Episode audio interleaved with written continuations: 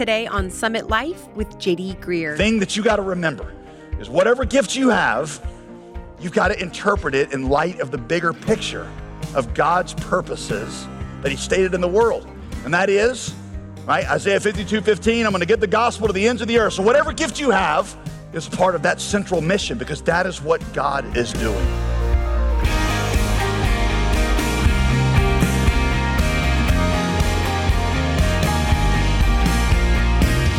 Welcome back to Summit Life with Pastor JD Greear. As always, I'm your host, Molly Vidovich. Here's a question we've all asked ourselves many times What is my calling from God? It's a big concept that many people want to talk about because if we knew what our calling was, then we would be able to make right decisions that fall in line with God's bigger purpose every time. Pastor JD sheds some light on this question as he teaches today from Romans chapter 15. He says there's two things we need in order to realize our calling, and that understanding our ambition begins with seeing and recognizing what God is doing in the world. So grab your Bible and a pen, and let's rejoin Pastor JD in Romans chapter 15. There is one great cause, one great purpose. The Lord is not willing that any should perish. He wants all to come to repentance. That's the most important thing you can do for your fellow human is help them understand the way of salvation. It's like John Piper says, relieving any type of suffering is a good and worthy goal. But can't we understand that the worst kind of suffering, the kind of suffering that deserves our most earnest attention, is eternal suffering? Here's what he says Suffering in this world is terrible, but it's limited. Suffering in the next world is terrible and eternal. And love sees it that way. Love does not shut its eyes to this world or to that world. Love reckons with the reality of suffering here and the worst reality of suffering there. So, of all the causes for you to give yourself to, the alleviation of eternal suffering by helping people escape condemnation through faith in Jesus is the most important. Friends, if the Bible is true, then a life that is not wasted knows how it is contributing to that end. Whatever prosperity, whatever resources, whatever opportunity, you say, whatever God gives me, I'm going to use to help to that one great purpose. How is your life contributing to that global purpose? Number two, Paul says, I understand the purposes of God in the world, but number two, I also understand, I sense the gifting of the Spirit in me.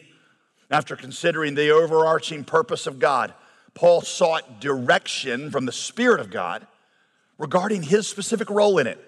That's why he talks in such personal terms my purpose, my ministry, my offering to God, my aim. Like I explained, listen, I'll say it again. All right, Paul's calling, his purpose was not the same as everybody's. And Paul arrived at his knowledge of his by sensing what the Spirit of God was equipping him to do personally his life, he thought of it as basically what Christ had empowered him to do. That's why he talks about that in verse 19. Verse 20, talks about what the Spirit of God was going to do through him. We often say around the Summit Church, not everything that comes from heaven has your name on it, but something does. There is something that, that the Spirit of God, if you're a believer, is going to stir in you and it's going to begin to move you, and there's going to be something that you get really passionate about and you care about. A huge thing for Paul throughout all of his letters is learning your spiritual gift because your spiritual gift corresponds to the role that God has given you to play in ministry.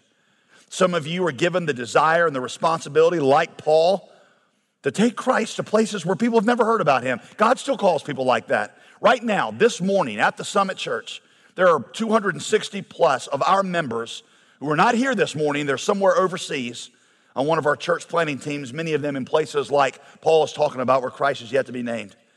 For some of you, his purpose is for you to win people to Christ here. He's put you in a profession. He's given you a vision for, for how you can use that to bring Christ to people. Some of you are, are called to build up the church.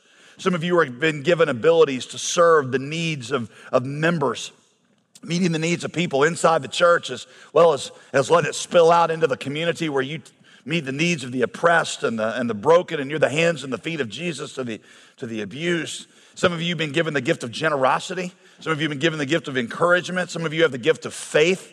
the gift of prayer, where God just moves in you and you know how to get a hold of God and He, he puts burdens into you. Some of you, God is going to give you supernatural gifts of insight and warning that you're supposed to give to others.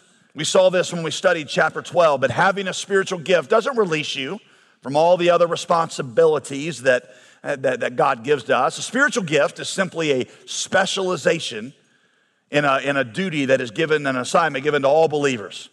But that spiritual gift is a special way that God wants to use you. And figuring out what your spiritual gift is, is essential. Because apart from that, you will never experience the kind of spirit power and movement that the early church experienced. We just read the book of Acts and you're like, this is amazing. It's not supposed to end in Acts 28. It's supposed to be the introduction to what God does in every generation. We're supposed to read the book of Acts and be like, well, that's not that big of a deal. I've seen that happen in my life, in our ministry. I, I, uh, Bible scholars say the book of Acts, which is the story of Paul and the apostles and the first Christians, they say that it's wrongly named. Uh, whoever, the guy that wrote Acts, Luke did not give it a name. The early church didn't give the book of Acts its name until late in the third century. And late in the third century, they called it the Acts of the Apostles. And here's why Bible scholars think that's the wrong name because it's not really about the Acts of the Apostles.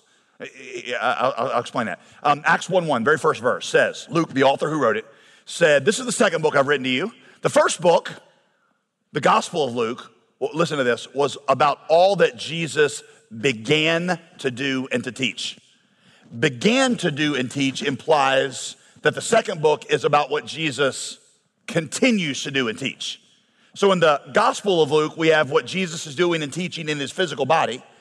In the book of Acts, we've got what Jesus is doing and teaching through his earthly body, the church. But Jesus is just as much an actor in the second one as he is in the first one. The book of Acts is not about the exploits of apostles or other great leaders, it's about ordinary Christians who submit themselves to the acts of the Holy Spirit. I have lamented to you often. Most Christians are not quite sure what to do with the Holy Spirit. I've told you, most Christians in churches like ours relate to the Holy Spirit like I relate to my pituitary gland. Right? I know, you know, I've told you, I know it's in there somewhere. I don't exactly know where to point, but I know it's back there somewhere. I know it's essential. If you ask me, you want to lose your pituitary gland? The answer is no right? But I don't exactly know what it does, and I don't relate to it. And that's how most Christians feel about the Holy Spirit. I know He's in there, I know He's essential for the spiritual life, but I don't really interact with the Holy Spirit. But that's not what you see in the book of Acts. The early church depended on His guidance. The Holy Spirit shows up 59 times in the book of Acts, more than any other person. In 36 of the 59, He is speaking, which means they were listening and hearing from Him. Do you listen to and hear from the Holy Spirit? Now, I've told you, I've admitted, the frustrating thing for me is it doesn't tell us all the time how he speaks. In fact, not once. There's like this ambiguity. It just says, for example, Acts 13, 2. The Holy Spirit said to the church, separate Barnabas and Paul for a mission trip. And my question when I read that is, how did he say that? Everybody think the same thought at once? Like text message, group text message, a little you know, text bubble here above their head with a thumbs up. Is that how God separated them from ministry? I, it doesn't tell us. And I'm like, well, that's kind of frustrating. And I've told you, though, that I think that ambiguity is intentional. In fact, I know it is for a couple of reasons. One, God never wants us to be super confident what we think we're hearing from the Holy Spirit. He wants us to submit that to other brothers and sisters so who can help guide us because more havoc has been wreaked in the world following the words God just told me than probably any other phrase, right? The other reason is he never wants us to give what we think we're hearing from the Holy Spirit the same way to Scripture. So I think there is ambiguity, intentional ambiguity about hearing from the Spirit. But while there is ambiguity in how we hear from the Spirit, there is no ambiguity in that we must. We have to hear from the Holy Spirit if we're going to experience that kind of power. And to know your specific calling, you got to depend on Him to show you a couple weeks ago, we talked through this in Romans 12. I gave you some tools to help you begin to discover what that is. Here's one of the ones we looked at. I, I showed you this Venn diagram. Remember this? All right, so we have um, uh, ability, affinity, and affirmation. Ability is what you're good at, just what you're naturally kind of you know good at. Affinity is what you're passionate about. What starts to move you? What makes your heart beat faster? Or when you see a need or you see something, you're just like, ah, I just want to go after that. Or affirmation is where other people in the church tell you that God is using you. That's how I discovered, by the way, um, the calling I had to preach. Because I had this natural ability, I had this passion for it, and other people were like, God uses you when you do that. And I discovered that's a spiritual gift, and that's how I, I, I shaped my life, which is a second tool. This one comes from Rick Warren. He says that, um, that your shape is determined by your spiritual gifts, it's determined by your heart, which means the things that are your passions, right? I mean, there's, you know, things that just, again, make your heart beat faster than anybody else's, your abilities, your abilities, your personality, and then your experiences. By the way, this experience is one that's really important because some of you, God has allowed you to walk through some, in some cases, terrible things. But He did that so that you could learn a side, a healing, a comfort from Him that you could share with others. Maybe that's a broken marriage. Maybe that's the loss of a child. Maybe it was the, the tragedy of something like an abortion. Maybe it was a series of mistakes that you made, but you understand now how to minister to somebody out of those things. And that, that shape is what God, God puts in your heart. It's how he, he moves in you. By the way, let me go back to this one for a minute. Uh, Nehemiah 2.12. Uh, Nehemiah talks about how God just gave him a passion to see the walls of Jerusalem rebuilt. Never says God like, you know, spoke, you know, Damascus Road kind of thing. He just gave him this passion for it. You need to pay attention to those passions.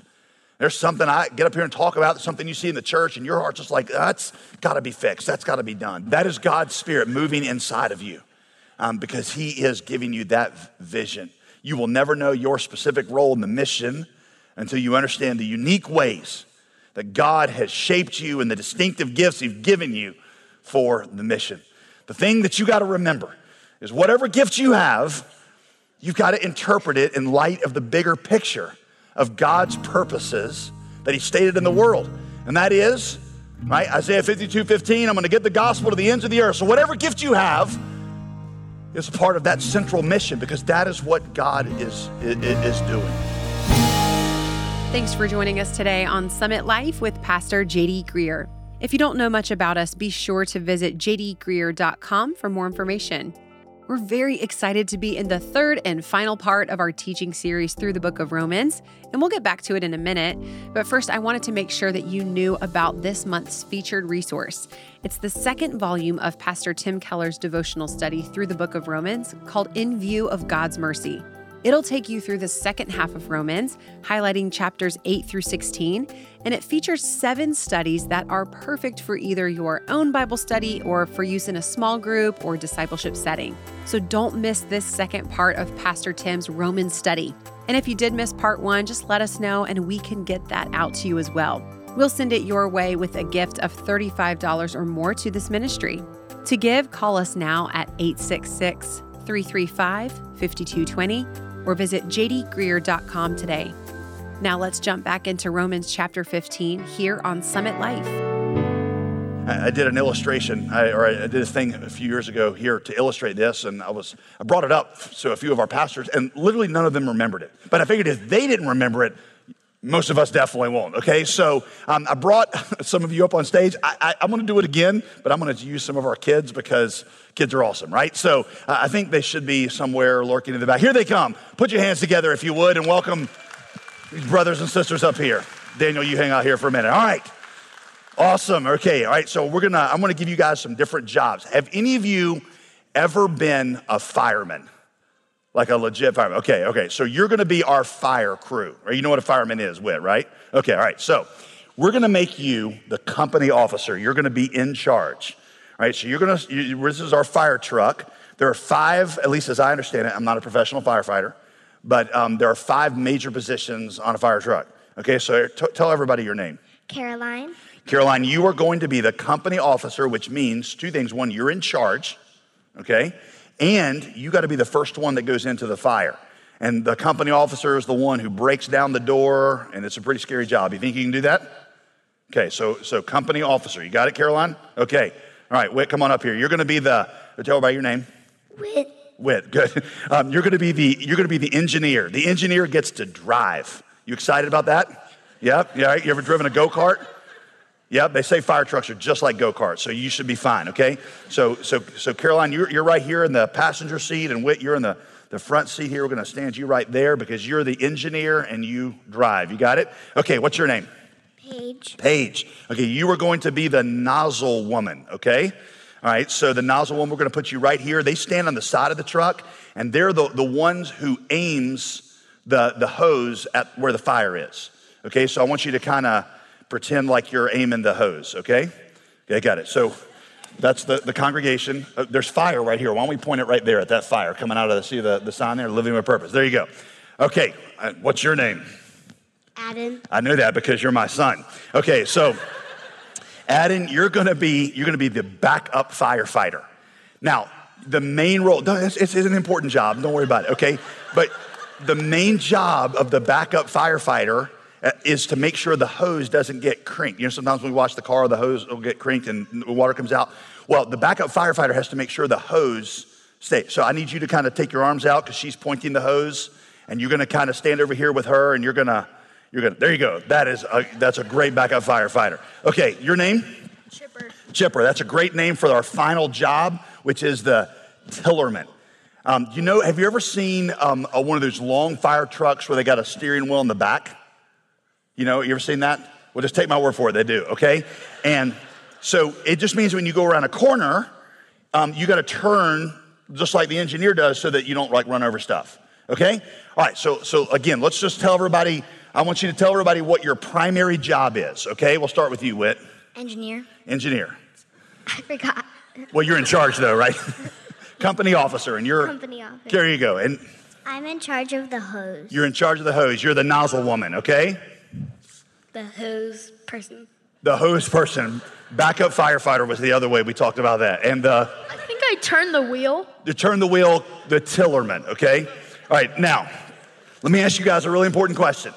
I just asked you what your primary job was, and you told me, but is that your main job? Is that really your main job? Think about this for a minute. Is that really your primary job? What is your primary job? To stop the fire. To put out fires. That is exactly right. That is your primary job. Because you've got an important job and you got an important job, but you're part of a team whose primary job is to put out fires. Does that make sense? Because what you're illustrating teaches the rest of us that God has given us different gifts and different roles, but we're all part of a church that has one mission. And that one mission is to see Jesus preached in every nation on earth. And whatever role we play is a part of that bigger role, right? You did a great job teaching that. Can you thank them for the way that they helped taught? Thank you guys. All right, so very simple way, right? Hopefully, of, of that is what God has given you and me to do. And it's the easiest thing to forget. Like, I just, I want to know my personality, I want to know this, but I just forget this is what God has called me to do. So, whatever He's made you good at, whatever He's made you good at, it's a part of that grand mission, right? Everything is aimed at that. We've all got a role in it. Some of us are called to go to the front lines. We need more of those. Some of us are called to reach people here. Some of us need to help build the church and send, but everything is aimed at fulfilling verse 21 that those who have not heard will hear. John Piper, who again I've quoted a couple times already, says when it comes to the Great Commission, when it comes to the Great Commission, there's only three options go, send, or disobey. Go, send, or disobey. And here's the thing those of us who are called to send have to be every bit as committed to the mission as those who are called to go. You hear the stories of our missionaries. Here's the question you need to ask yourself Are you as committed to the Great Commission as they are? William Carey, and I, I reference this a lot here, William Carey, the father of the modern missions movement, he told the church that sent him out in 1790 I'm willing to dangle on the end of the rope as your representative in India to take the gospel to a place where Christ is not known. But you got to promise to hold securely to the other end of that rope. And if they're going to be as committed as they are and dangling out there, then we got to be committed to doing what it takes to get them there. That's where Paul turns in these last few verses. Notice in verses 25 through 27, he takes up an offering. He takes up an offering. He, he's like, I'm going to take up an offering because while you maybe you're not going, you're going to help support those who go. Are you as sacrificial in giving as our missionaries are in going? Verse 30. Verse 30, Paul urges these Roman Christians who were called to sin, he urges them to pray. Watch this. Now I appeal to you, brothers and sisters, through our Lord Jesus Christ, through the love of the Spirit, to strive together with me in fervent prayers to God on my behalf. Strive together with me. I'm to be the one that's out there. I'm to be the one that's proclaiming the gospel, but you got to strive. You got to stand right by my side and you got to pray. And you've got to labor as much in prayer as I do in, in the calling that God has given. A few other handles for what you're supposed to do with what I've shared with you. Um, here's number one. If you want to jot these things down, just a few very quick, applicable action steps. Number one, you need to ask the question. Ask the question, what has God called me to do? So we've never stopped to think about that. By the way, it's never too late to ask this question. When Paul writes this, he's 60. He's 60 years old. He probably had to learn Latin. He probably, chances are, he didn't know it. And he's having to do something new. So I don't care if you're 60 years old. You got to ask God, what are you calling me to do? I want my life not to be wasted. Number two, you got to practice the spiritual gifts that you have. It's interesting. Paul Paul didn't start out with this level of exclusivity, of this narrow of a focus. Paul started out doing a lot of things in the church, and that's how most of us start out. And then as you get involved in different ministries, God begins to narrow it. I feel like for me, every year that kind of focus gets more narrow, narrower, and narrower. So if you're 20 years old and you don't know exactly what God's called you to, that's fine. You need to get involved practicing the spiritual gifts you have because God steers moving ships. And as you step out in obedience, He's gonna, He's gonna give you the clarity that you're looking for. Number three, you gotta heed the ministry dreams God's put in your heart. You gotta heed them. Those passions are in there for a reason. Your heart picks up and beats quick. That's the Holy Spirit saying, This is something I want you to pay attention to. You need to heed those ministry dreams. By the way, even if some of them are never fulfilled, God will use your pursuit of them to accomplish his purposes. Here's why I say that Paul never made it to Spain, even though that was his dream. Yet the fact that he was planning to go to Spain caused him to write a letter that is now known as the book of Romans, that has taught more people about the gospel and moved more people out into mission than anything else written in human history. So, yeah, God did not allow Paul to personally fulfill his dream to go to Spain, but God used his pursuit of it to do impossibly more than he could ever imagine. And that's always what God does. So, you need to start pursuing that dream that God puts in your heart and let God use it in the way that he wants. Number four, you got to go on mission trips. That's a great way to see what God is doing around the world. Uh, number five, consider what we call go to. That's where we say take your first two years after you graduate and spend it intentionally on one of our church plants, either in the United States or around the world. In fact, we've kind of taken this national, and it's, there's a website called go2years.net where you can, uh, whether you want to feel like it's going to be international in a city like Detroit or Denver or, um, or, or, or Fort Lauderdale, or whether it's, it's somewhere overseas there are ways that you can get connected um, as we're again we're doing this uh, all over the nation so go, by the way there's a track on there for people that are entering retirement why not take the first two years of your retirement and serve somewhere helping um, one of these church plants sometimes mission teams feel like lord of the flies and we need some adults out there uh, that are just there to say hey I, have lived a life and i want to be here to help uh, steward this movement so there's a place for you number six if you're called to stay and at least for the time being, that's I am. I'm not called to go internationally right now. I need you to take that assignment seriously. As seriously as the people who are taken who are out there. When it comes to the Great Commission, friends, summit, there's only three options go, send, or disobey. And those of us who are called to send have to be every bit as committed to this purpose, this mission, as those who go. Because God has one purpose He is pursuing, and that is His name being known by all the nations. That's the fire truck. We all got different jobs, but one major purpose, and that is to make him known.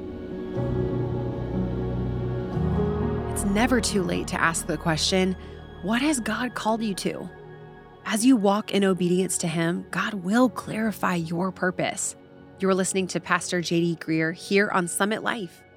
This month's featured resource is part two of Pastor Tim Keller's Romans Bible study. Recently, I asked Pastor JD if our listeners can still get part one of that study that we offered earlier this year, and here's what he had to say. I mean, what we're offering right now is the second part of the study guide, and we'll do that when you donate, when you go to jdgreear.com. But if you missed the first part of this, we'd love to make sure that you get that as well. So just let us know when you donate if you missed that, and we'll make sure you get you get both parts. Each of these studies walks you through about a dozen questions that really help you, just you with the Holy Spirit and your Bible, get into the meat of the Scripture. Um, in addition to giving you some application and some prayer prompts, and it's a great study. I think you'll get even more out of Romans if you use it. Um, you can use it as an individual, you can use it with a group. Uh, you can listen to the messages I'm preaching and then use the um, the study guide to, to take you back through the same verses so that you can continue to soak in them. The second volume is going to cover chapters 8 through 16 of Romans and take us all the way to the end. Visit jdgreear.com today to reserve your copy. To donate, simply call us at 866 335 5220. That's 866 335 5220 or visit jdgreear.com to give your gift online. I'm Molly Vidovich, inviting you to join us again Wednesday as we begin to wrap up our teaching series through the book of Romans here on Summit Life with JD Greear.